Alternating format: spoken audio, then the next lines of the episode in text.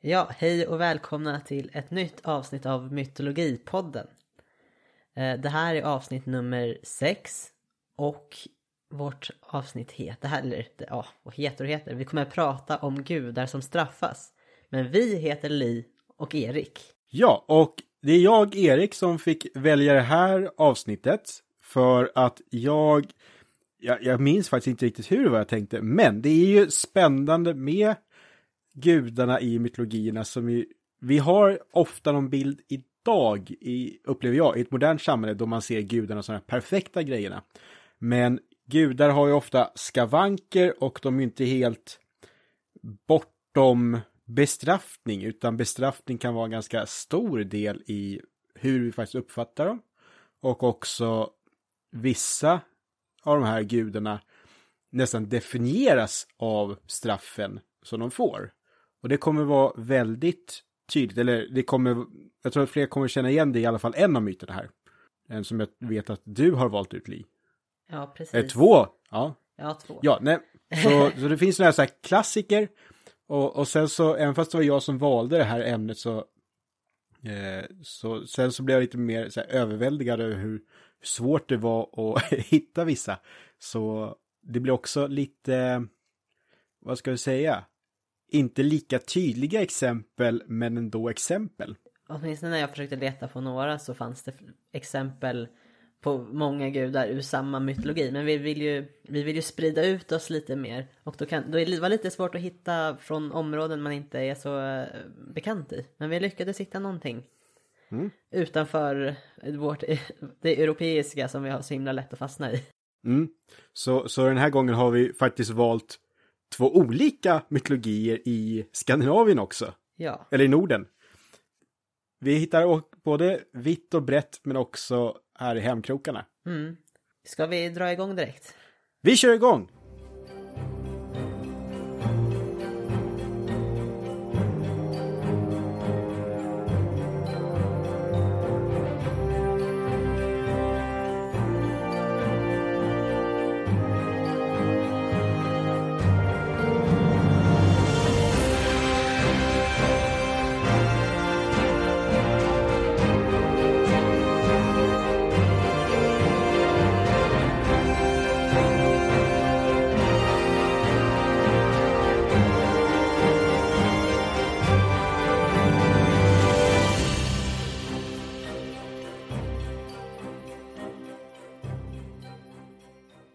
Då ska vi då komma igång med de här bestraffade gudarna. Och du Li, du har ju ett sånt toppenexempel på en gud som råkar ut för hemskheter. Ja, Eller hur? exakt. Alltså det här är ett klassiskt exempel. Och då menar jag inte bara det att det är ett klassiskt straffexempel utan vi ska, vi ska röra oss till det kla- klassiska området, till, till Medelhavet och Grekland. Och vi ska prata, eller jag ska framförallt prata om Prometheus. Prometheus är, han är mest, alltså mest känd för att bli straffad. Och det är många grekiska gudar som blir straffade för Zeus kommer inte så väl överens med någon egentligen. Får man nästan uppfattningen av. Eh, men Prometheus då är en titan så han är inte riktigt, han är ju inte en av de här olympierna, de grekiska gudarna. Och titaner, de är ju en sorts jättar eller giganter och det var de som styrde världen före de blev besegrade av olymperna som då tog över och började styra. Men det som hände var att Prometheus han var en av de titanerna som faktiskt stod olympernas sida istället för titanernas. Och vilket gjorde att han ändå, ja men fick, han fick hänga med dem säger vi.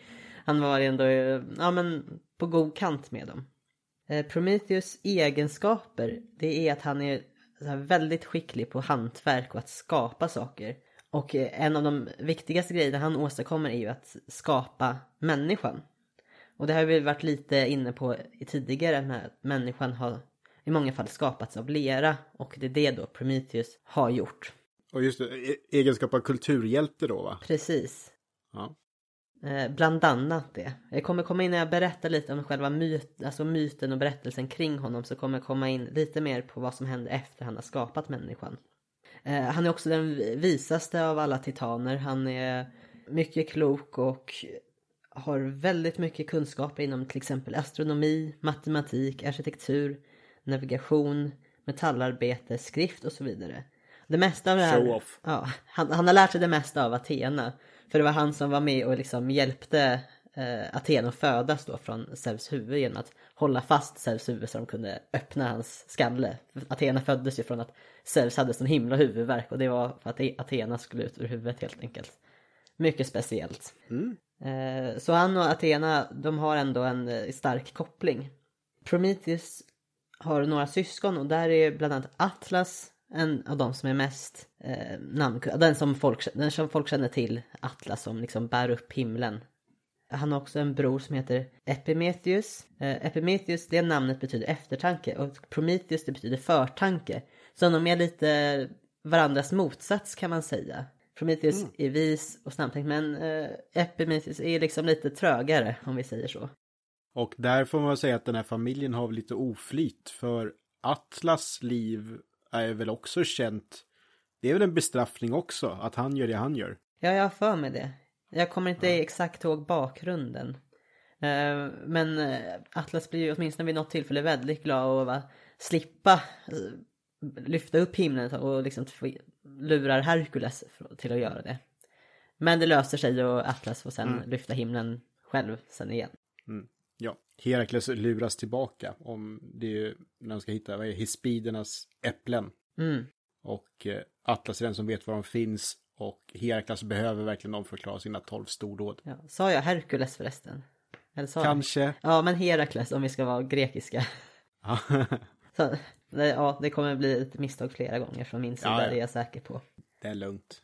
Jag har lite mer att berätta om Prometheus, men jag tänker att vi tar de bitarna efter jag har dragit själva, själva myten, själva Ja, händelseförloppet som leder till Prometheus straff. Så som sagt, Prometheus han skapar människan från lera och det är Athena som blåser liv i dem. Han har först skapat liksom kropparna av lera.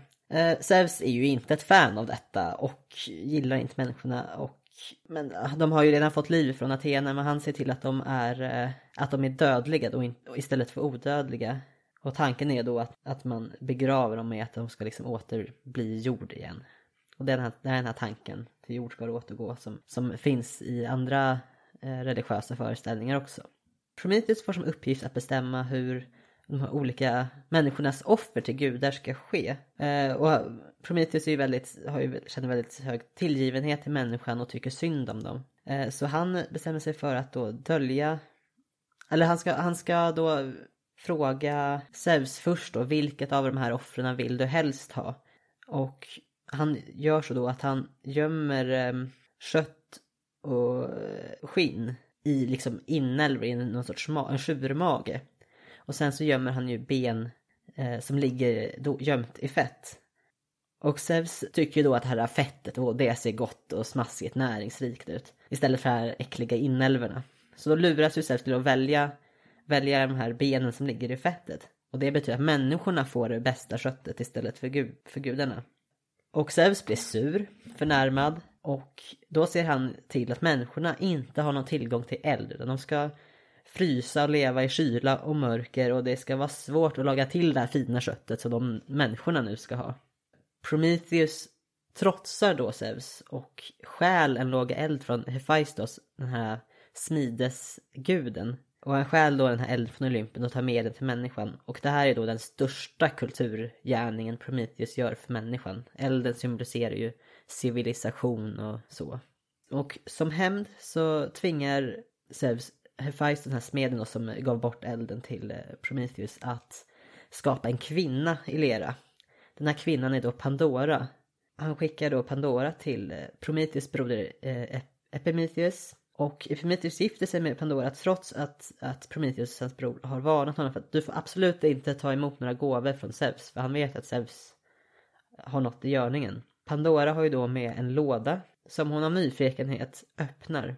Eh, och den här lådan har ju hon då fått av Zeus. Och Pandoras låda eller box känner nog de flesta igen och det som händer när den öppnas är ju då att då sprids ondskan, sjukdom, fattigdom, krig och andra jävligheter till människan. Så det är liksom, det är ju Zeus som ligger bakom det där.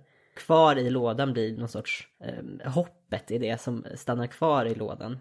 Så då har ju Zeus till första början straffat människorna för att ja, de finns avundsjuka för att eh, att de har fått det godare han har velat ha det. Men han eh, bestämmer sig också för att straffa Prometheus. Och Prometheus straff blir att bli kedjad på en bergstopp. Och varje dag så är det en örn som sliter i hans kropp och äter upp levern.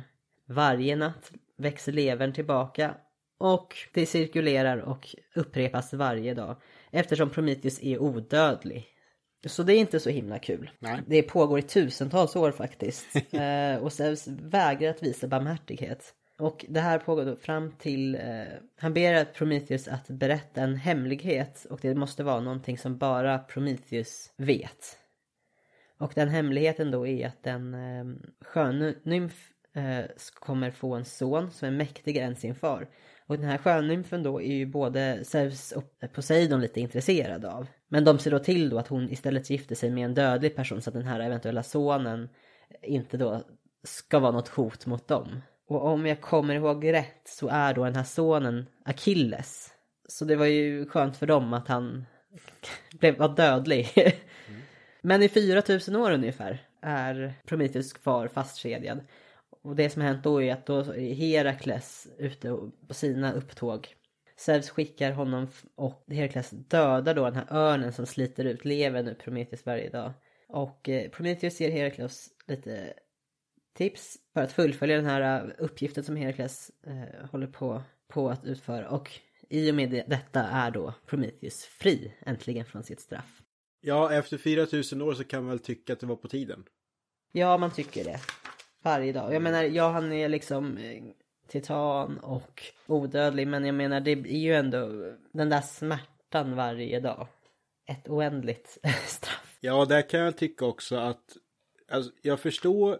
Jag förstår att Zeus blev arg. Men om nu människorna fick tag på elden och det där att det, det fyller ju en funktion och Zeus har väl gärna människor som dyrkar honom på ett bra sätt och att kunna elda mat är ju liksom en bra grej då. Så jag tänker att han borde vara nöjd med resultatet ändå. Ja, till slut blev det, blev det kanske. Mm. Men det, jag tror det här är hela att det var mycket som skedde utanför hans kontroll. Avundsjuka okay. ja. och sånt. Mm. Prometheus har blivit väldigt populär i västvärldens berättelsetradition. Och eh, får ofta och representerar ofta människans drift och jakt efter någon sån vetenskaplig kunskap. Han representerar också risken eh, man tar för att när man tar sig vatten över huvudet och konsekvens, de här digra konsekvenserna det ger. Eh, under romantiken var han då särskilt representerande för ett sorts, ett sorts eh, förkroppsligande av ett, en, ett ensamt geni. Och eh, det här ensamma geniet då och hans försök att förbättra människans situation som oundvikligt leder till tragedi. några moderna, eller moderna och moderna verk som är kanske lite inspirerade av det här är ju till exempel Mary Shelleys Frankenstein som dessutom har en andra titel som heter The Modern Prometheus.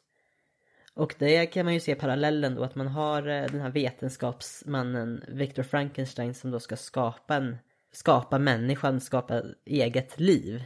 Vilket då resulterar i det här monstret och hela den berättelsen som Ja, i slutändan, den är ganska, det är en ganska tragisk berättelse kan vi säga. Men även andra personer runt eh, Mary Shelley var ju väldigt inspirerade av den här myten. Som Lord Byron som skrev en dikt 1816 som hette Prometheus. Och Percy Shelley som skrev Prometheus Unbound som är något lyriskt drama från 1820. Även eh, författare som Kafka, Ayn Rand och Goethe har behandlat Prometheus. Eh, Beethoven har skrivit en ballett som heter The Creatures of Prometheus. Men även finns det liksom äldre grekiska pjäser och eh, någon romersk poet Ovid som har eh, som skrev ett jättestort eh, episkt versverk då som var på 15 böcker. Eh, och jag tror att det kanske väldigt ofta har använts som en sorts källa för grekisk mytologi också. Eh, Metamorphoses heter det verket. Och sen nu kanske om vi tittar bara på de här senaste åren så har vi då Ridley Scotts film Prometheus. Som då är kopplad till eh, Alien-filmerna. Och fokuserar väldigt mycket på relationen mellan någon sorts gudavarelse, människor och artificiell intelligens. Vi har de här eh, utomjordingarna som har skapat människor men också skapat någon sorts virus då som ska utplåna människan. Så det är ja, skapelser, relationen till människor och konsekvenserna av att gå emot gudarna som ligger till grund. Det känns som att det kan finnas en sensmoral i det här. Och vad är den Erik? Man ska bete sig. Ja. och speciellt vara lite varsam när man har med Zeus att göra. Ja. Och jag tror nog att det kan vara så att en sensmoral att hålla sig i ledet nog kommer att vara ett ganska genomgående tema för de historier vi drar här idag. Ja. Men det som är kul, eller kul med Prometheus är ju att delvis är det nästan som att ja, man, ska, man ska passa mig sig och vara försiktig men samtidigt han är ju, blir ju också en hjälteperson och hyllas för det han har, har gjort. Men liksom lite upprorisk mot överhögheten. Som också kan vara inspirerande på ett sätt. Ja, och, det, och i vår dödliga värld så finns det ett gäng sådana personer som går emot det rådande och säkert får en eller annan bestraffning i sitt liv. Men sen när de döms av eftervärlden så är det väl ändå att man ser dem i ett mer positivt ljus. Mm. Även fast det såklart alltid funnits två sidor av myntet. Mm. Och med det sagt så tänker jag inte försvara någonting hemskt som har hänt i historien. Det är många saker i historien som nog eh, sätts som Prometheus i sin egen tid. Ja, precis. Så, ja, jag har inte så mycket mer att säga om Prometheus, men det kändes som en eh, bra, bra, ett bra exempel att börja med. Eh, fakt, det, det är det här, ett namn som ofta kommer upp. Eh, och det ska liksom lite ingå i ens allmänbildning och känna till Prometheus. Ja, nej, och väldigt bra inledning på det här avsnittet. Och där får man väl säga att de gamla grekerna, de kunde ju där med att hitta på straff. Det är ju också i den grekiska mytologin som vi har Sisyfos. Ja. Som, eh, jag, jag hade hjärnsläpp här innan vi började spela in och frågade Li vad heter det grekiska dödsriket som inte är Hades och till slut kom vi fram till att det var Tartaros. Eh, och det är då ett, eh, inte alls så särskilt trevlig plats i den grekiska mytologin, ett dödsrike så jag förstår det. Och där finns ju då Sisyfos som också har sånt här ökänt straff. Det är ju den här stackars kungen, han är väl dödlig, men väl i dödsriket så ska han knuffa en sten upp för en berg och den rullar ner hela tiden så får han börja om igen. Mm. Eh, lite grann att jämföra med då hur stackars Prometheus lever växer tillbaka jämt och ständigt. Ja. Och även i, ja, myten jag kommer berätta om överhuvudtaget, då är det också det här med repetition som är återkommande Mm. i bestraffningen. Ja, är det där den eh, myten du ska prata om nu direkt? Eh, det beror på om du är klar. Är vi färdiga med Jag är grekerna? färdig, så vi kan absolut börja. Jag är nyfiken på vad du har att berätta. Ja, och här, det, det är kul att du är nyfiken för det var du som tipsade mig om det här och jag är tacksam över att du tipsade mig om eh, Son Wokong, ett namn som jag inte kan uttala på rätt sätt. Och Son Wokong är, är mer känd då som Monkey King på engelska eller blir ju Apkungen på svenska. Och Apkungen kommer från buddhistisk och taoistisk mytologi.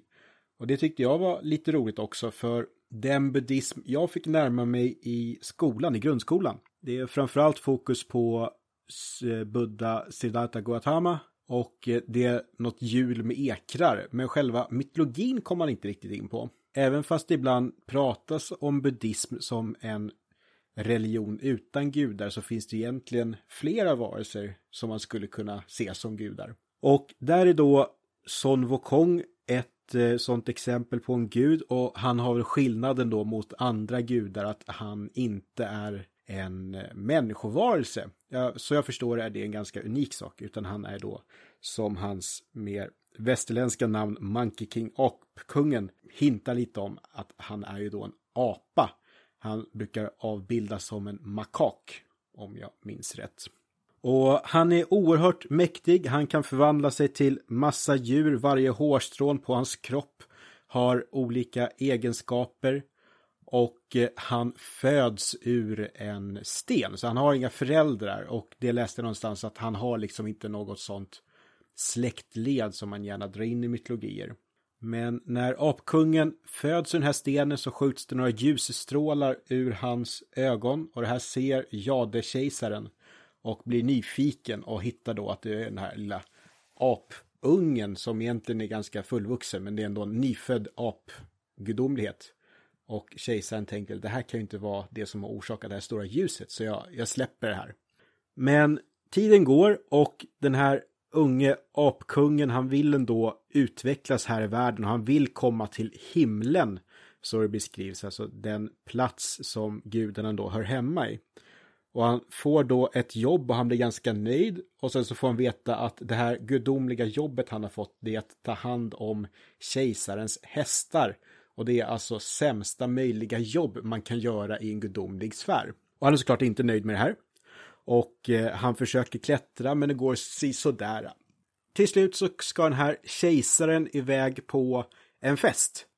Och då tar apkungen sin chans och utropar sig själv till någon typ av ledare eller herre. Och det här är ju inte alls populärt. Det är återigen som i Prometheus här att man utrop, man tar en maktposition som man kanske inte egentligen har rätt till. Eh, Prometheus skapade liv, någonting som egentligen hörde till Zeus och apkungen försöker att bli kung istället. Och det här är ju inte alls populärt och kejsaren han försöker skicka sina mannar mot honom, soldater och alla bara dör. Och till slut så ser han ingen annan utväg än att eh, skvallra till Buddha. Och det här tror jag alltså inte är den kända Buddha här i västvärlden utan att det är en annan Buddha-figur, alltså inte Siddhartha, vad heter han, Siddhartha Gautama. Och jag tror att det finns ju flera olika buddor och det är väl snarare att Siddhartha är den senaste om jag minns rätt.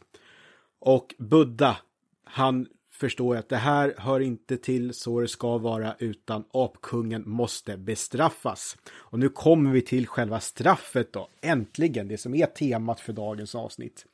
Och hur straffar man en stackars apkung som har gjort någonting han inte ska göra? Jo, man lägger honom under en massa berg. Och det är väl så här lite lagom grej att göra. Han ska läggas där under de här bergen i alla fall. Och som att det inte är illa nog så när han är hungrig då kommer han att matas med järnbitar och när han är törstig så kommer han få dricka smält koppar. Och i och med att apkungen också är odödlig så är det här någonting som på, kommer att hålla på under väldigt lång tid. Han klår inte Prometheus, det var 4000 år sa du? Ja, fram till Herakles kom. Ja, nej för jag tror apkungen det är bara några hundra år. Eh, jag tror 400-500 år sådär. Men jag förstår det så ingår den här typen av bestraffning egentligen i ett sätt i den buddhistiska religionen att hantera det här med karma. För nu är det lite oturligt då för apkungen att han är odödlig, men egentligen så är det så att det finns flera olika dödsriken med olika straff och då ska man renas eller rensas så att karmabalansen blir mer okej. Okay. Och sen är det då dags att återföda. Så där finns det ett gäng olika underkategorier för vad man kan återfödas till. Och det är, jag tror att på den tredje sämsta kategorin är djur och sen är människa lite bättre. Och det allra bästa man kan återfödas till är då Buddha. I och med att apkungen är odödlig så funkar inte riktigt det religionssystemet utan till slut så blir det helt enkelt att han får komma ut ur den här bestraffningen. Han kommer ut från alla bergen och han kan börja äta någonting annat. Och när han då som ung hade varit ganska han strävade mot det som blev bättre så kommer han ut som en lite mer ödmjuk person och blir då lärling till en munk. Och på avbildningar så är den unge apkungen lite mer färgglad och extravagant. Medan då den äldre apkungen är klädd som en mer munklik person.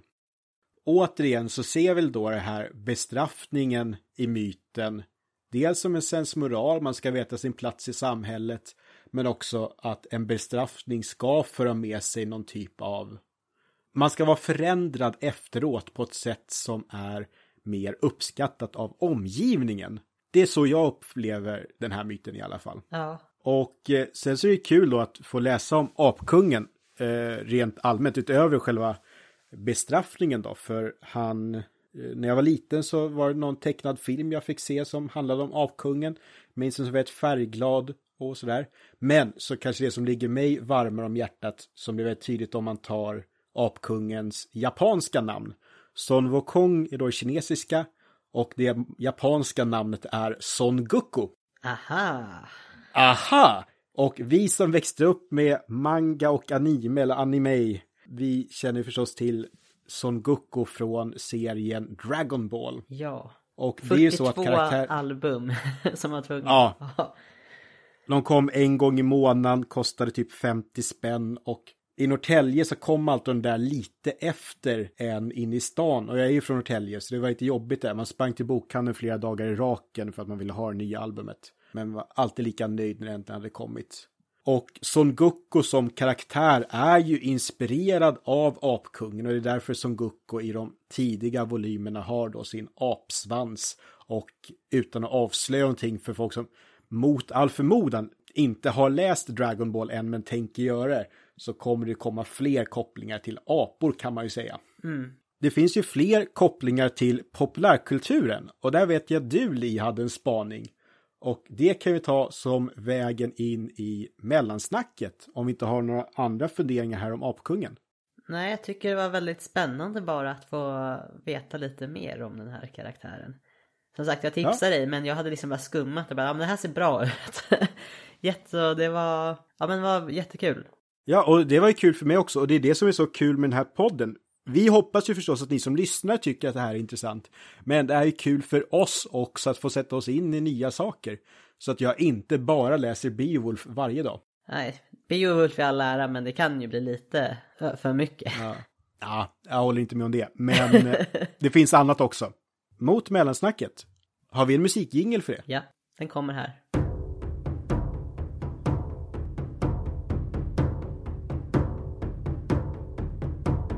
Ja, mm. men då tar vi en liten eh, paus från den här jobbiga straffen som tar sån tid. Man kan behöva lite andrum. Vi har bett om frågor, det har vi inte fått eh, i tid till just det här avsnittet. Men det är ju så att det här är första avsnittet vi spelar in efter vår premiär. Eh, det här är alltså, nu är det eh, 6 september när vi spelar in, så då har vi precis släppt två avsnitt. Så, och det har varit jättekul att det är flera som har lyssnat och vi hoppas det blir fler som tycker det är värt att lyssna på och att ni gillar det här tillräckligt för att fortsätta lyssna framför allt. Så ja, har ni några allmänna frågor om mytologi, liksom kanske lite, inte, behöver inte vara exakt som, som den eh, frågan vi fick om Harry Potter för några avsnitt sen. Men eh, gärna något som man kan, som är lite köttigt i alla fall. Som man kan eh, gräva ner sig lite grann i. Eller om du har en mytologifråga som är en ja nej-fråga så skicka den också Uh, och sen då, det, det är ju som ett tips att skicka in frågor, men vi kan ju också tipsa, vi har ju ett gäng gamla kursar och vänner som har startat en egen podd också, uh, som handlar om antiken. De heter väl Podius Castus. Ja, och vi har pluggat dem lite i våra sociala medier på Instagram redan. De är också värda att lyssna sig mm. in på. Och deras första avsnitt handlar om gladiatorer och var väldigt kul och intressant. Jag har inte hunnit lyssna på det än. Nej, men uh, gör det. jag ska, jag ska, ja. Men ja, jag hade en spaning och jag har eh, nu varit tidigare i veckan eller förra veckan börjat titta på en serie på Netflix som heter Ragnarök. Det är en norsk tv-serie som har släppts en säsong och det är någon sorts ungdomsserie. Eh, tänk Skam möter mytologi. Det låter ju fantastiskt. Ja, och eh, jag har bara sett två avsnitt än så jag vet inte vad det kommer bära hän. Men det utspelar sig i, en, eh, i ett norskt samhälle och det flyttar då, en familj flyttar tillbaka De med två halvbröder i den här familjen och redan i första avsnittet märker man att den ena har ju då lite märkliga krafter och de är rätt olika de här bröderna. Den är ganska storväxt och lite trög visar sig inom de här första avsnitten också helt plötsligt väldigt, väldigt stark. Och kan slänga en slägga väldigt, väldigt långt. Hmm. Det låter anmärkningsvärt. Ja. Och utan att säga för mycket så är det liksom, kan man lite om mytologi så kan man ju läsa, så förstår man ju lite var vissa karaktärer, var, var, vart det kommer ta vägen. Men jag upplever också att det är en serie som man kan titta på utan att veta jättemycket också. Eh, men jag är väldigt nyfiken på att få veta var den här serien tar vägen. Jag kollade, jag satt ändå och funderade på, jaha, finns det lite mer så här mytologi material, innehåll på Netflix? Och jag såg där fanns det någon, någon annat norskt som hette Ragnarök som är någon sorts film från 2013. Ja, ja. den! Har du sett den? Den Ja, ja jag har inte den sett var den. rolig. Ja, var den bra? Alltså det är något försök till, det är lite såhär norsk Indiana Jones. Eh, för där kan vi nog känna som arkeologer att arkeologernas roll i filmer kan ibland bli ganska förvrängd. Med just Indiana Jones då. Om jag minns filmen Ragnarök rätt så det är typ, han är museivärd på skeppmuseet i Oslo och sånt där. Så det är ändå en verklighet man kan känna igen sig i samtidigt som eh, han ska undersöka några, någonting mystiskt gammalt förstås och sen så händer det massa saker. Jag fick lite julkalendervibbar av den. Okay. Var så här lagom spännande men också funkar nog för olika åldersgrupper. Mm. På ett bra sätt. Mm. Jag gillar den. Eh, jag tycker om skådisarna i den här filmen också. Ja, jag la till den i min setlista. Jag tyckte den verkar, Mm. verkar intressant. Men sen så såg jag också att det finns en serie som heter The New Legends of Monkey. Som har kommit ut i två säsonger. Och det är en nyzeeländsk och australiensisk produktion. Och det handlar då om Sun Wukong, The Monkey King. Eh, den verkar vara åt det komiska hållet, action-komedi serie. Och om jag fattar rätt så är liksom grundpremissen där det börjar i att då de ska, att no, det är någon person som ska frita apkungen från de här, att han varit fast i 500 år under bergen. Sen vet jag inte vad som händer eftersom jag inte har sett det. Ja. Men så ja, Nej, men... om, ni, om ni blir nyfikna på apkungen så kanske det är en kul plats, lättsam plats i alla fall att börja. Den såg faktiskt ut att vara rätt rolig. Mm. Ja, det kanske blir någonting som jag ger mig på sen. Ja, Så, ja, kul. Tack för det tipset. varsågod. Sen så kan jag också bara nämna att det finns någon som heter, eh, serie som heter Troy, Fall of a City. Jag har inte sett den. Finns en säsong av den. Eh, och så finns det en kinesisk eller Hongkong-film från 2016 som heter League of the Gods. Eh, och som har tydligen väldigt mycket eh, mytologiskt material i sig. Jet Li, skådespelaren, är, har en eh, rätt stor roll i den om jag förstod det rätt. Mm. Och Sen finns det Darren Aronofskys film Noah från 2014 den med Russell Crowe i huvudrollen. Som handlade om Noahs ark helt enkelt. Den såg jag på bio och tyckte väl den var, den var okej. Alltså Tystnaden den var lite, det. ja men den var liksom lite för, den levde inte upp till sin egen am- ambitiösa aura, om vi säger så. Men jag tyckte, ja, den var, jag, jag, jag är tveksam mer för att jag glömt den, men jag minns att jag var inte, ja, men den var okej. och sen så finns en film som heter Gods of Egypt från 2016, och den har jag inte sett. Har du sett den? Nej, jag kommer ihåg när den var på gång och jag läste om den och folk var väl rätt kritiska både till filmen som så men också skådespelarvalen sådär. Eh, Att det återspeglar kanske inte riktigt Egyptien valet i att ha en dansk man som huvudroll. Men jag har inte sett filmen så jag ska inte uttala mig om det. Så det var, det var lite det jag har funderat på. Ja, nej men, och det har vi varit inne på förut, att populärkulturen är ju en bra väg in i mytologier och historia.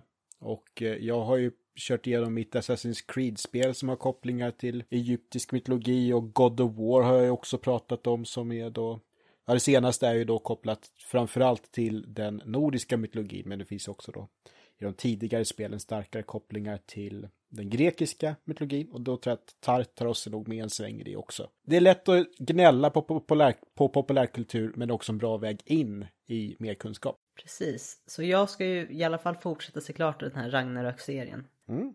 Och jag har ju redan, det är väldigt lätt att identifiera en av karaktärerna som Loke och det Loke som är näst på tur att pratas om nu. Snyggt!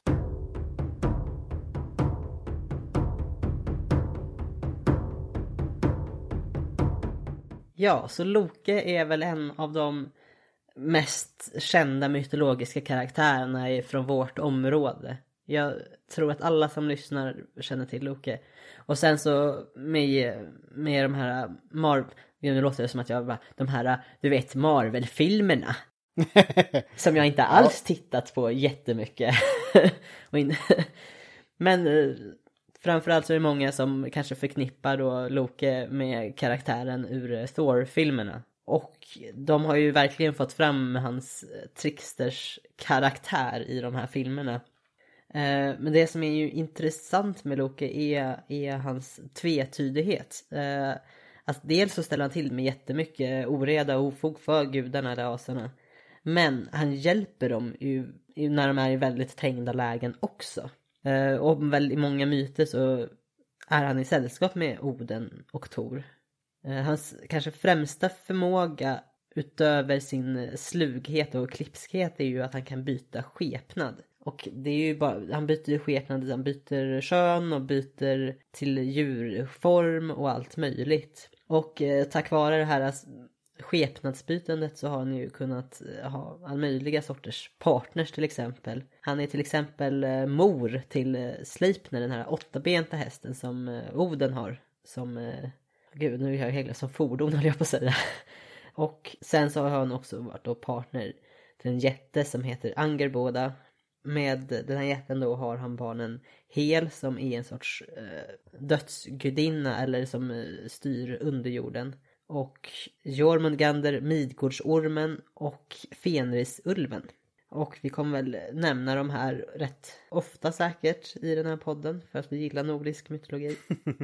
mm. När jag har försökt läsa lite på nu om Loke så det är ju liksom inte helt självklart att om Loke är en gud eller en jätte eller halvjätte någon av hans föräldrar är ju jätte.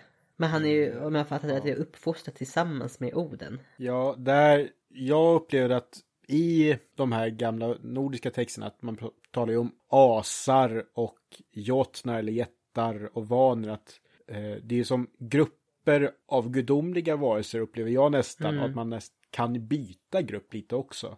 Om man tar Frej och Freja som är vaner så kallas de också för asar i andra sammanhang. Så, ja. så jag tror nog Loke kan nog höra hemma lite här och där. Ja. Eh, kanske, och, Loke gick ju liksom från att kanske till en början vara en ganska underhållande karaktär till att bli mer ogillad och mer ondskefull. Alltså hur man kan, har sett på honom över tid. Så kanske lyfts mer som mer ondskefull i, från ett kristet perspektiv och har kanske mer eh, gjorts kopplingar till Lus, alltså mer som att vara en djävulsgestalt nästan. Och Loke då, vad har eh, han genomlidit för straff? Det, jag hade lite svårt när jag, när jag tittade i, i lite diverse översiktsverk och det är liksom, ja, det här gjorde Loke och bla bla bla och sen så skulle jag bara, ja men då ska jag gå till eh, lite mer till grundkällan. Jag ska kolla i Eddorna vad det faktiskt står. Så jag tittade i eh, den eh, poetiska Eddan via en resurs som heter hinskringla.no där man kan hitta olika översättningar och versioner av eh, de här olika fornnordiska texterna. Och jag läste då Erik Brates översättning av Loketrätan och en, några stycken i Valans spådom. Börja med Valans spådom då. Det, det är... Eh, eller kan du berätta lite vad Valans spådom är, Erik? Ja, Valans spådom är i de flesta utgåvor, om inte alla utgår av den äldre Eddan, den inledande dikten. Och Völlespau, eller Völvans spådom, är då att Völvan, som är den yngre järnålderns eller vikingatidens eh, spåkvinna i Norden. Hon är då någon kringresande person och spådom är då just det hon har att säga om dåtiden och samtiden och framtiden. Så Völvans spådom sträcker sig från att världen skapas och till och med innan världen skapas till Ragnarök och det som händer efter att världen faktiskt har gått under. Så i en ganska, den är inte jättelång den där dikten, eh, ganska välsammanfattad vers så får man hela tidscykeln i den nordiska mytologin. Och där blir jag ibland lite chockad över hur lite detaljer som är med. Utan vissa detaljer får man sedan hitta i andra dikter eller så dyker de upp i Snorres Edda istället. Precis, och det är lite det här jag har fått eh, hoppa mellan och pussla mm. ihop. Men det jag då läste i eh, Valansbådum, eller Völvansbådum, eh, Erik Bratte översätter som Valansbådum. Så är det då i vers 31 till 35 så spår då den här völvan om Balders död och att Loke blir fängslad. Det här att Loke blir fängslad beskrivs direkt efter man har beskri hon har beskrivit Balders död. Och det, det, det man ser framgår där är ju då att eh, Hö, det är en karaktär som heter Höder som är ansvarig för det här dråpet eh, på Balder. Men senare när man läser då Loketräten eh, som då är en eh, sorts en smädesdikt, det utspelar sig i, i en jätte som heter eh, äger, eller äger eller gud. Det är olika beroende på vems översättning man läser. Men i hans hall och som har då bjuder gudarna på öl. Eh, Loke är liksom lite jobbig och börjar då kritisera alla de här gudarna. Han har, han har dessutom dödat en av jättens tjänare för att han tycker att nu har gudarna lovordat honom lite mycket. Så Loke börjar med en roast då av typ alla gudar där inne. Och mitt i det här så nämner ju då Loke på något sätt eh, att han kanske på något sätt är skyldig då till, till Balders död.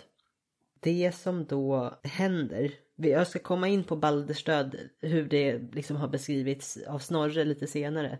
Men efter den här då Lokes lagt ut alla de här smädesorden och även fått lite tillbaka från de andra gudarna gömmer han sig för att Tor har ju hotat honom, det är liksom det sista som händer nästan. Så han förvandlar sig till en lax och gömmer sig i Frannangers fors. Eh, gudarna fångar honom och binder honom med, med hans sons tarmar. Och eh, gudinnan Skade placerar en giftorm över Loke som droppar gift. Och det, det här giftet är ju då väldigt smärtsamt och när ormen droppar sitt gift så står Lokes eh, fru Sigun där och försöker fånga giftet i någon sorts skål eller vissa vad man kallar det, säger att hon fångar i något bäcken. Men hon måste då och då gå och tömma det här och när, när giftet landar på Loke så börjar han ju skaka de fruktansvärt och smärta. Och det är ju då den här skakningarna som är upphovet till de jordskalv vi har i världen. Det som inte är helt tydligt här är ju vad man bara förstår att Loke har något med Balders död att göra men vi vet inte riktigt vad han har gjort.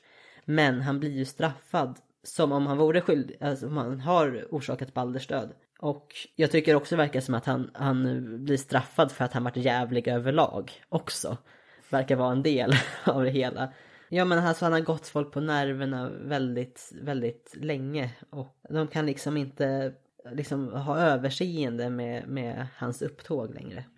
Men vad är det då som Loke ska ha gjort då för att orsaka Balders död? Jo, då ska vi gå vidare till Snorres Edda. I den finns det en del som heter Gylfaginning och vad är Gylfaginning Erik? Gylfaginning det går ut på att det är en svensk kung i någon, ja, vad ska jag säga, mytologisk forntid. Och eh, han hör talas om att det finns en mäktig kung som heter Oden. Jag tror att han får veta att han heter Oden i alla fall. Så kungen spökar ut sig, han klär ut sig då till en vandrare som väl heter Gylfe. Och Gylfaginning betyder då eh, hur Gylfe luras eller någonting sånt. Och det är då att när Gylfe kommer till Asgård så sitter det tre kungar där och de heter väl Höge heter en i alla fall. De har liksom så här mystiska namn. De, ingen heter Oden utan de har andra namn. Och Gylfe ställer en massa frågor om myterna och världen och gudarna och sådär. Och de här tre kungarna kan svara på alltihopa. Sen så visar det sig att det här är någon typ av illusion. Och där bara en liten sån fundering som jag fick från en kompis. Att i och med att det heter Gylfaginning och handlar om hur Gylfe luras. Betyder det att all den kunskap vi får från Gylfaginning egentligen är påhittat? Och att de som kanske hörde Gylfaginning på tusentalet, de visste att det här var ju bara skoj och inte någonting som faktiskt fanns i myterna. Och sen så har vi det här som en av våra viktigaste källor. Mm. Jag tror inte att det är helt så, men det är ändå en intressant sak att ha i bakhuvudet. Mm.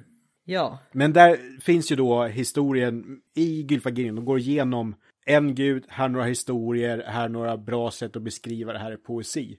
Och där kommer väl hela Loki-grejen också i några stycken. ja. Eh, ja, då så en av de här som, som då framkommer i Gylfgivning är ju då att Balder han har eh, han har drömt om att han är någon sorts livsfara och Frigg, Frigg är hans mor eller Frigg som är då Eh, Odens fru eller hustru eller partner. Det blir, jag blir ju då såklart väldigt beskyddande över Balder och ska säga också Balder är superpopulär. Han är vacker och alla, alla ska älska Balder. Frigga då ser till att då få en sorts ed från nästan alla föremål som finns i hela världen. Alla liksom stenar och träd och, och vatten och eld. Att de, de får inte skada Balder eller döda Balder. Men det är, det är, en, det är en grej som, som inte får, eller som inte lämnar den här eden eller som inte blir tillfrågad. Och det är en sorts mistel eller mistelten, alltså någon, en, en, en sorts växt, en mistelväxt. Loke i någon kvinnoform, han har förvandlat sig och döljer då sin identitet. Får ut den här informationen av, av Frigg och vet då att den här misten är det enda som kan skada Balder. Och alla andra gudar då som skämt, jag vet inte om de är på något gille i Asgård eller något. Jag, min, jag minns inte exakt var de är men tillsammans med de olika asarna och asynierna de kastar massa eller skjuter sten och järn och pilar på honom och han blir inte skadad och överlever och det är väldigt roligt och harmlöst. Fram till att Loke ger då Höder som är Balders blinde bror. Han ger honom då den här misteltenen och eh, berättar för, för och undrar men varför inte du med och, och, och, och skämtar med Balder.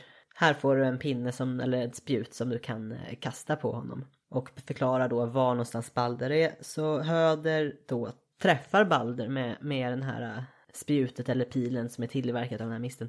Och Balder dör. Eh, Balder får någon sorts skeppsbegravning där. I samband med detta så kommer då den här jätten Hyrrokin som vi har nämnt i ett eh, tidigare avsnitt. Som, som red på en varg. Och ser till att det här skeppet kommer ut i vattnet för den här skeppsbegravningen. En karaktär som heter Hermod tar sig till eh, Hel som då tar hand om det som har dött av, inte dött i krig men dött av andra orsaker som sjukdom och så. Eh, hos Hel så träffar han Balder och för Hel berättar Hermod om då asernas sorg och Hel att ja men är Balder älskad av alla och alla börjar gr gråter och vill att han ska återvända så får Balder återvända. Men om det är bara en enda person som inte gråter så måste han stanna här och fortsätta vara död.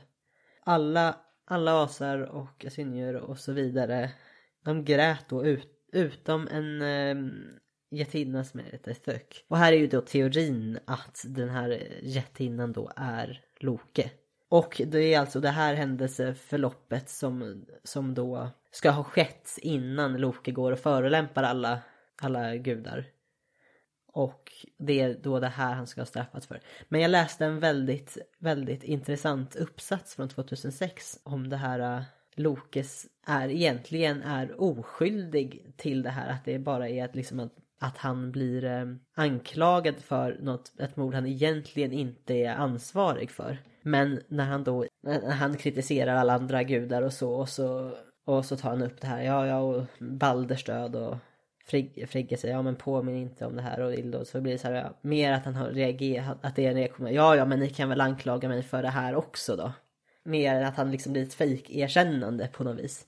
Den uppsatsen heter Loke, ett justitiemord i mytologisk förklädnad. En D-uppsats i religionsvetenskap av en som heter Sjödin i efternamn. Men vi, vi lägger upp den på vår bibliotekssida på, på hemsidan ifall någon blir nyfiken på det här. Jag blev jättenyfiken. Ja. Jag hade inte hört om den här vinklingen förut. Och jag tänker i mitt huvud några saker som gör att jag känner, hur går det där ihop? Men jag får läsa det där och se hur det går ihop. Ja. Ja. Nej, och jag, jag vet inte, jag, jag, jag blir så här, eftersom jag läste den ganska tidigt innan jag kollat på, land, på grundkällorna och så läste jag olika översättningar och där det är så helt många olika ord som jag blir så här, jag har faktiskt ingen aning om eh, Loka har faktiskt eh, dödat eller inte, det beror på vad man kollar. Den poetiska Eddan, där var det ju i Valens spådom så vi- förstår man ju att Höd vann. Det framgår ju inte ens om han var blind eller inte i den poetiska Eddan. Eh, Jag tror att det kommer fram i Balders drömmar, en kortare Edda-dikt. Okej. Eh, Den är precis innan Rikstula, men det är en av de kortare och det är framförallt att Oden pratar med en död völva då också. Okej. Så det, det är lite så här doldis. Men där går de in lite på just Balders drömmar men också vad som händer efteråt. Mm. Men eh, det är nog framförallt i Snorre som det här utvecklas desto mer. Ja, men i alla fall Loke blir ju straffad för, för det här oavsett om han har gjort det eller inte. Det man kom fram till är ju då att Loke binds ju fast. Nu bläddrar jag i mina papper här. Och tanken är ju att han ska vara kvar där fastbunden och, och det är ju liksom fram till Ragnarök, världens undergång. Som, ja det är dessutom Lokes barn som är med och bidrar till hela Ragnaröks-eventet. Ja, och sen så, vi var inne på det här tidigare med det repetitiva i straffet, att där är ju faktiskt det här dropparna som kommer på eh, Loke också. Ja. Så lite grann samma röda tråd som vi hade innan där med. Ja, Sen så är det ju, även för att vara mytologi så tycker jag att någonting är hästväg. Att de knyter fast honom i sitt eget barns tarmar. Ja det var ju inte Jag bara tror- det, det var liksom ett av barnen förvandlade dem till varg som slet upp det Ja. andra barnet. Och där är barnets tarmar använder de. Ja, så är det är bland det grövsta Ja. i mytologin när det kommer till våld. Mm. Mm. Sen, eh, jag har en spaning bara om det viktiga i att Loke då eventuellt gör det här. Eh, eh, känner du dig lite färdig eller vill du ha något mer där bara om Loke? Nej jag tänkte bara att jag liksom efter här att han eh, blir loss om jag, om jag minns det jag har läst rätt för det har jag ingen anteckning om. Är ju då att han i så fall har genomgått en förvandling och liksom har gått hela den här vägen för att vara närmare underhållande och varit på gudarnas sida. Att han efter det här är liksom lite mer liksom huvudansvarig för att leda jättar och annat otyg mot aserna. Eller har jag missuppfattat? Nej, det är korrekt. Och eh, Loke blir ju, han står vid styråran när jättarnas skepp Nagelfar far mot, jätt, eh, mot gudarnas land. Ja, just så var det. Så han är i allra högsta grad involverad i gudarnas fiendesida. Ja, så man, man skulle kunna tro att den här eh, sista roasten han gör är liksom en... Jag vet inte om det blir hans här sista försök att liksom... Ser ni inte hur orimligt allt detta, allt detta är? Se, alltså han anklagar dem för att vara ganska hypokritiska och, och så. Och sen så, ja ja, men straffa mig då. Sen så är, det finns ju en berättelse också där just när han är fångad, eh, eller han, han eh, är omvandlad till lax och ska försöka fly från dem och inte bli fångad. Men det tar vi någon annan gång. Mm. Nej, men för då om just det här med Loke är ju i princip den som utlöser allting som kommer bli Ragnarök. Och sen är det då också till stor del just bestraffningen av Loke som gör att han faktiskt blir ond ur asarnas perspektiv. Kan, man kan läsa här där att Loke kanske inte var genomond egentligen, men sen när han skulle skrivas ner i en kristen kontext så fick han just den här äh, Lucifer-rollen som du var inne på. Ja. Men när Loke då enligt ut, det som jag läst innan och inte den här uppsatsen du nämnde, då är det han som får Höder att döda Balder. Och så fort Höder har skjutit den här pilen så dödas ju Höder också. Så han dör med en gång. Och sen så dör Balder dör. Och sen är hela Ragnarök. Och då dör i princip alla manliga gudar. Det är några få som överlever som eh, Tors två söner som inte är med i själva slaget i Ragnarök. Utan de är hemma och Freja överlever och vissa andra kvinnliga gudar. Men sen så är då, vem är det som tar över ledarrollen när Oden har gått åt? Jo, då kommer Balder och Höder tillbaka. För de har ju faktiskt varit i dödsriket under Ragnarök. Och dödsriket har inte påverkats av den här eldvågen som dragit fram och dödat alla. Och hade inte Loke lyckats lura Höder till att döda Balder så hade inte de två ledarna funnits kvar efter Ragnarök. Och de är ju båda, sön, båda söner till Oden. Precis, så de är de rättmätiga arvingarna och tar över. Eh, För det är, så- så läggs det fram i eh, de myter som behandlar Ragnarök, att det kommer en ny värld efteråt också.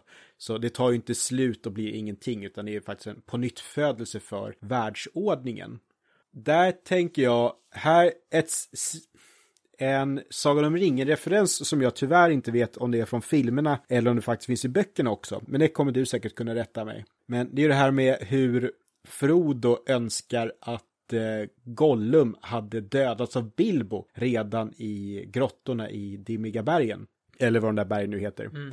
Och Gandalf säger att det var bra att Gollum inte dog, för han har säkert en roll kvar att spela. Och så känner jag lite grann med Loke. Det finns många tillfällen när han hade kunnat gå åt, men hade han gjort det så hade han inte kunnat göra det som faktiskt gör att Baldur och Höder kommer finnas kvar inför nästa värld. Ja, men den... Det är min spaning. Ja, men det tycker jag ändå är rimligt. Och där, jag, jag, jag vill bara belysa att det här har jag inte läst någon annanstans tror jag, så jag är ganska nöjd med den här teorin själv.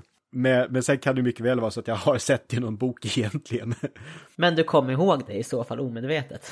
Ja, det är, det är gott nog för att vara jag. Uh, ja. ja. Nej, och jag också när jag bara skumma Wikipedia också såg att det är någon, utan att komma ihåg exakt vilken um, artikel hade fått det ifrån. Uh, men att det liksom fanns en uppfattning av Loke under 1800-talet som en sorts nordisk Prometheus.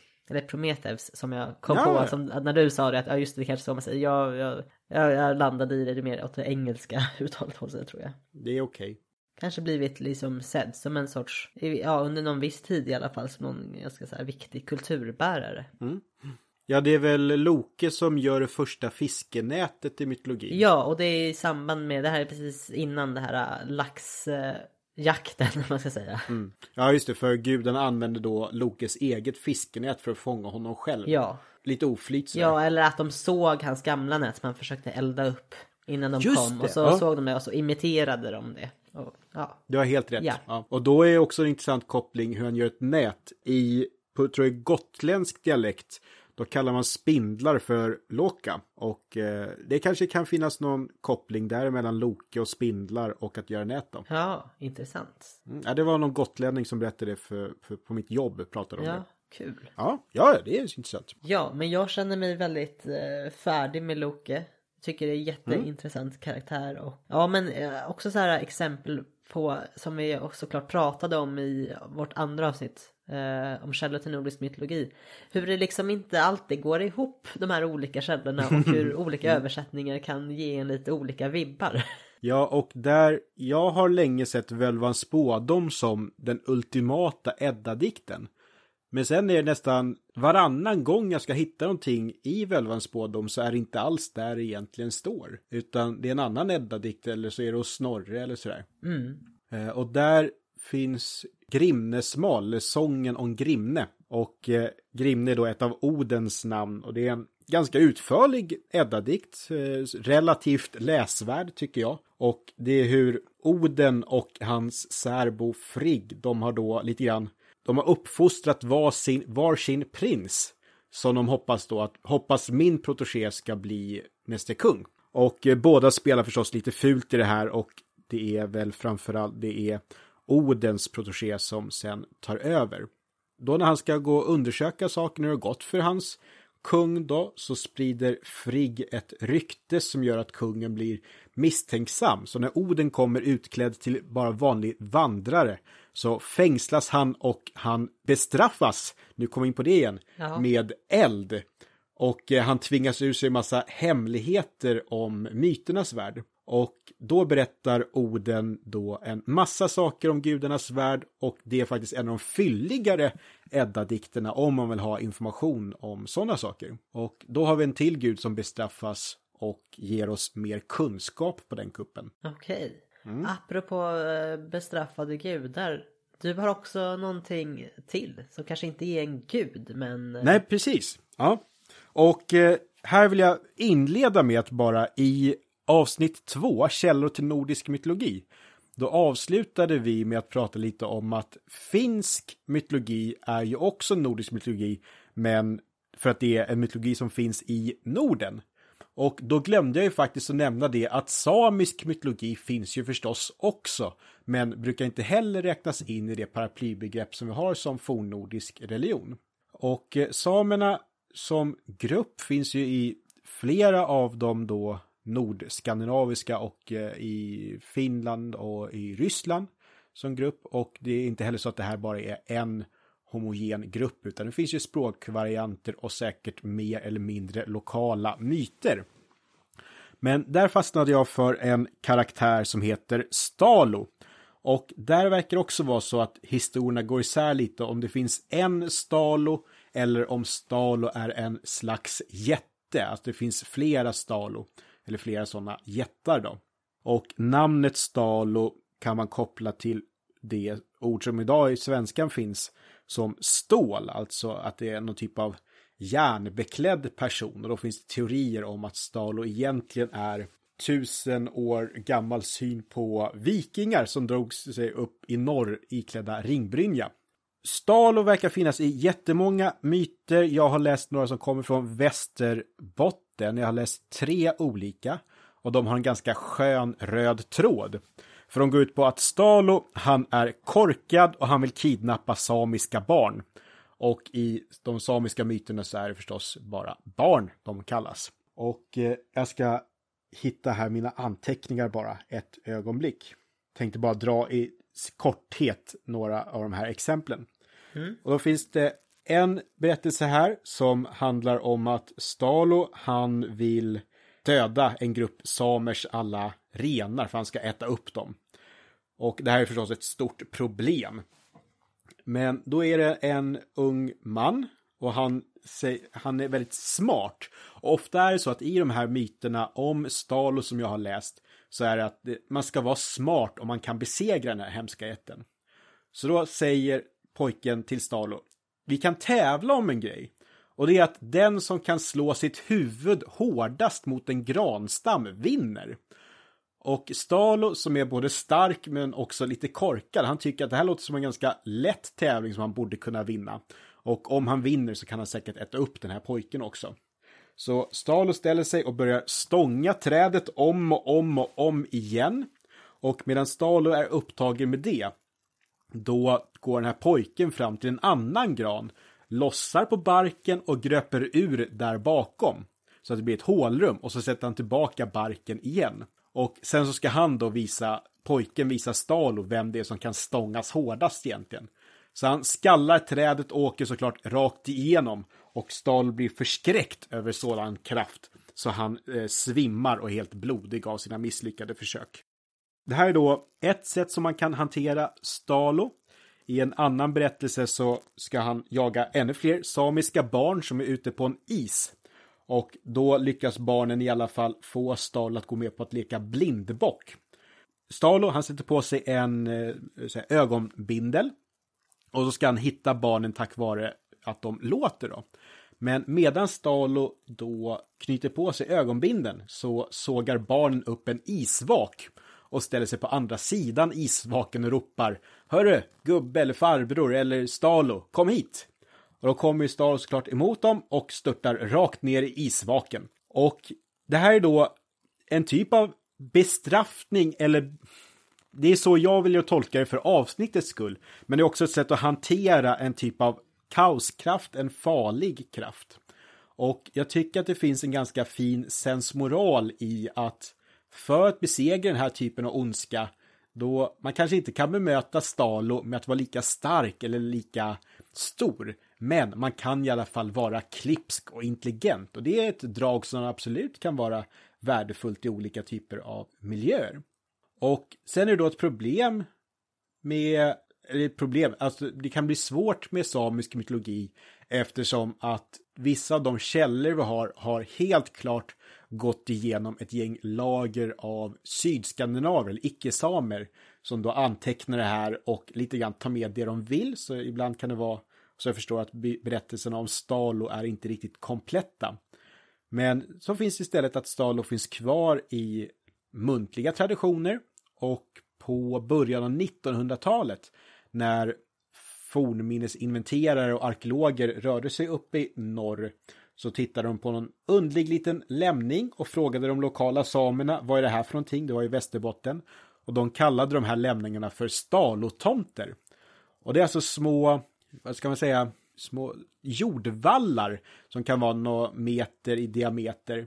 Och det här anses vara där Stalo har bott eller till och med gravar för Stalo-jättar. Så då har Stalo funnits kvar i en sån folktro-tradition. Och sen dess har ju då flera stalotomter grävts ut och det är eh, samiska boplatser från vikingatiden till och med. Så då har mer nutida samer tittat på sin omgivning, sett de här fornlämningarna och de minns ju inte att här bodde samer för tusen år sedan. Utan istället så har det anpassats till den mytvärld de hade. Mm. Och det där kan vi se i andra delar av världen och Skandinavien också. Hur man kallar olika äldre fornlämningar för det här har med jättarna att göra. Eller man kan kalla det för jättekast eller jättegravar. Det som vi idag kallar för skeppssättningar, alltså stenmonument från bronsålder om stenarna står tätt intill varandra eller yngre järnålder om stenarna står mer glest. Och det kallar vi då för skeppssättningar för att det ser ut som båtar.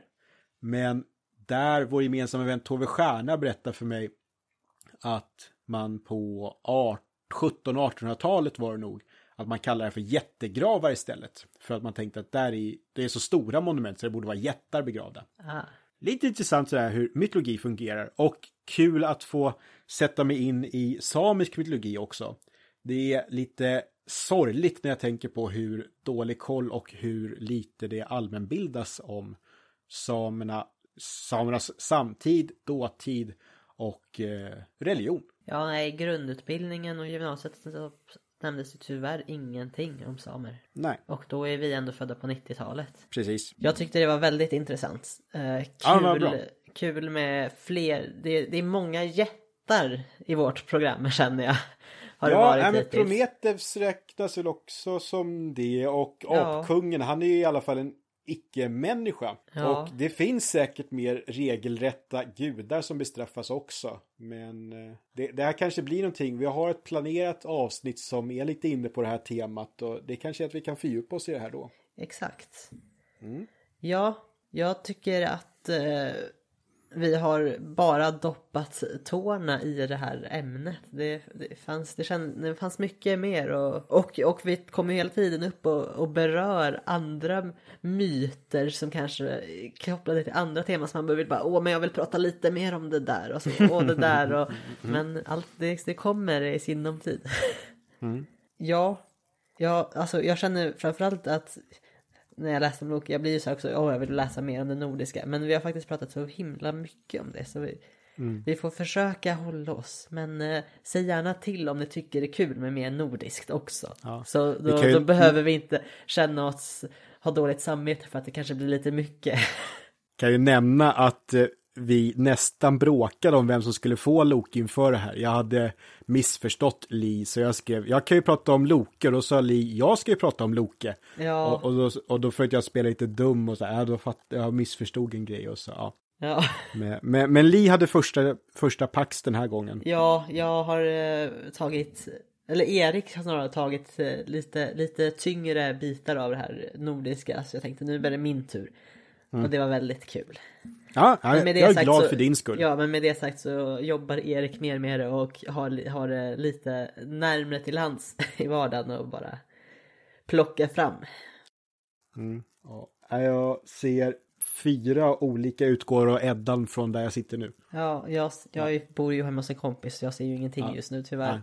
Men uh, ja, nästa mm. gång vad, då ska vi ju prata lite um, om uh, årstider i mytologi. Är tanken. Mm. Mm. Eh, jag kommer inte ihåg någonting av det jag antecknat om det och vad vi har planerat men det får vi, det kommer vi klura vidare på innan vi ja. kör nästa. Jag hade, jag hade ett eh, väldigt uppvaknande om att det var höst idag så det passar ju strålande att vi ska rikta in oss på det. Ja, precis. Då, nu är, är hösten i intågande ja. när vi spelar in. När det här släpps så kommer det vara i slutet av hösten. Nu ska se. Ja, det här kommer släppas i slutet av oktober. Mm. Då är vi verkligen inne i hösten. Mm. Ja, jag skulle cykla från jobbet. Eh, jag satte mig på cykeln, jag har på mig shorts och t-shirt och det finns blå himmel.